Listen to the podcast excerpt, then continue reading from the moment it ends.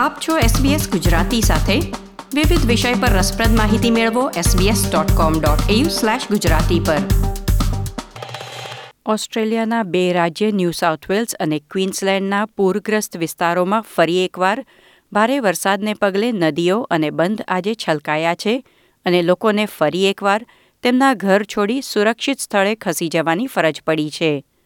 આવો જોઈએ બંને રાજ્યમાં પૂરની પરિસ્થિતિની થોડી વધુ વિગતો.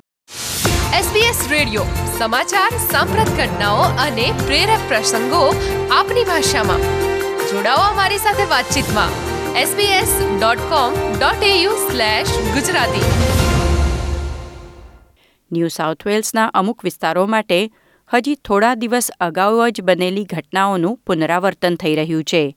પાછલા દિવસોમાં આવેલા પૂર પછી રહેવાસીઓએ સફાઈ કાર્ય શરૂ જ કર્યું હતું ત્યાં ફરી એકવાર ગઈકાલથી શરૂ થયેલ ભારે વરસાદને કારણે ફરી એ જ વિસ્તારોમાં પાણી ભરાયા છે, જેના કારણે રહેવાસીઓમાં અતિશય થાક અને નિરાશા છે. પૂરમાં ભારે વિનાશ ભોગવનાર લિઝમોર શહેરના રહેવાસી ટ્રેસી રાયને જણાવ્યું કે શહેરના લોકો હવે વરસાદના અવાજ માત્રથી ભયભીત થઈ જાય છે. ઘણા લોકોએ સ્થળાંતર કરવા માટે સામાન બાંધીને તૈયાર રાખ્યો હોય છે. Just hearing the rain on the roof was traumatic enough. We did what we could do. We're ready to go. We can't control the weather. So it's really about heartfelt feelings for people who have got a lot more than, you know, few clothes to lose or to pack up again. લિઝમોરના mayor Steve ક્રિગે જણાવ્યું હતું કે લોકોમાં હવે અતિશય થાક અને નિરાશા જોવા મળી રહી છે People are very nervous, they're tired, they're exhausted. Actually, to be honest with you, the best term I've heard was um, flood fatigued. So, for the last four weeks, everyone's been very busy, uh, you know, cleaning out their ha- houses and businesses and that sort of thing. બીજી તરફ ક્વીન્સલેન્ડના ડાલ્બી શહેરમાં પણ પૂર આવ્યું છે અને gold કોસ્ટના મોટાભાગના વિસ્તારોમાં ચેતવણી બહાર પાડવામાં આવી છે ક્વીન્સલેન્ડના સધન ડાઉન્સ વિસ્તારમાં ગઈકાલે ઇમરજન્સી સેવાઓને પૂરના પાણીમાં તણાઈ ગયેલ એક વ્યક્તિનો મૃતદેહ મળી આવ્યો છે. ક્વીન્સલેન્ડના પૂરમાં, તાજેતરમાં આ બીજું મૃત્યુ નોંધાયું છે. સોમવારે સવારે છ વાગ્યા પછી પૂરના પાણીમાં બે વાહનો ફસાયા હોવાની જાણકારી કટોકટી સેવાઓને કરવામાં આવી હતી. જેમાંથી એક વાહનમાં એકલી મુસાફરી કરી રહેલ મહિલાને સલામત બહાર કાઢવામાં સફળતા મળી, પરંતુ બીજા વાહન ચાલકને બચાવી શકાયો નહીં. પોલીસે જણાવ્યું કે પ્રારંભિક તપાસ સૂચવે છે કે ચાળીસ વર્ષીય પુરુષ એ બીજા વાહનમાંથી બહાર નીકળ્યો હોવાનું મનાય છે અને તે પૂરમાં તણાઈ ગયો હશે. આજે સવારે તેનો મૃતદેહ મળી આવ્યો છે.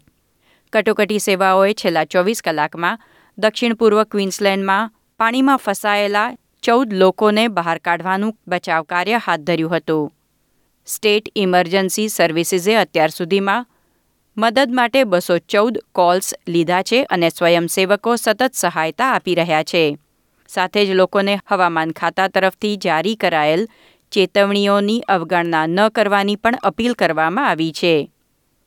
ગઈકાલે સવારે નવ વાગ્યાથી ગોલ્ડ કોસ્ટ પર અનેક સ્થળોએ બસો મિલીમીટરથી વધુ વરસાદ નોંધાયો છે. સમગ્ર બ્રિસ્બેનમાં વરસાદ હળવો થવાની ધારણા હતી પરંતુ ગોલ્ડ કોસ્ટના મોટાભાગના વિસ્તારોમાં આજે સો મિલીમીટરથી પણ વધુ વરસાદ પડવાની આગાહી છે. છ કલાકમાં એંશીથી એકસો ચાળીસ મિલીમીટર વચ્ચે વરસાદની આગાહી છે. તો દરિયાકાંઠાના વિસ્તારોમાં એકસો એંશી મિલીમીટર સુધી વરસાદ પડવાની આગાહી કરવામાં આવી છે.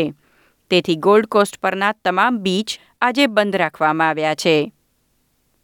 ન્યૂ સાઉથ વેલ્સમાં એક મહિનામાં બીજી વખત મુલંબિમ્બીના નીચાણવાળા ભાગો માટે સ્થળાંતરનો આદેશ આપવામાં આવ્યો છે, જેમાં રહેવાસીઓને સવારે સાત વાગ્યા સુધીમાં ઘર છોડી સુરક્ષિત સ્થાને ખસી જવાનું કહેવામાં આવ્યું હતું.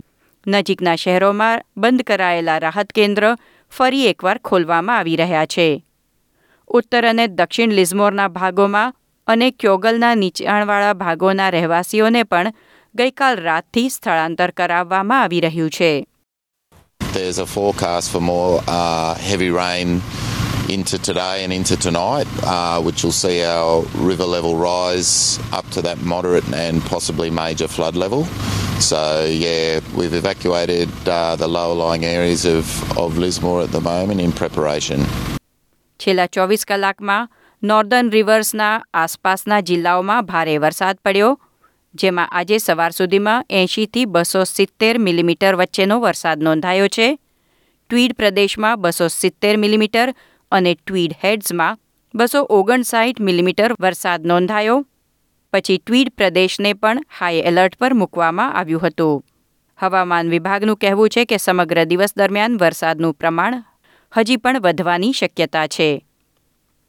પૂરના પાણીમાંથી વાહન ન ચલાવવા અને અતિશય વરસાદમાં બિનજરૂરી કામ માટે ઘરની બહાર નહીં નીકળવાની અપીલ કરવામાં આવી છે. લાઇક શેર કોમેન્ટ કરો. એસબીએસ ગુજરાતીને ફેસબુક પર ફોલો કરો.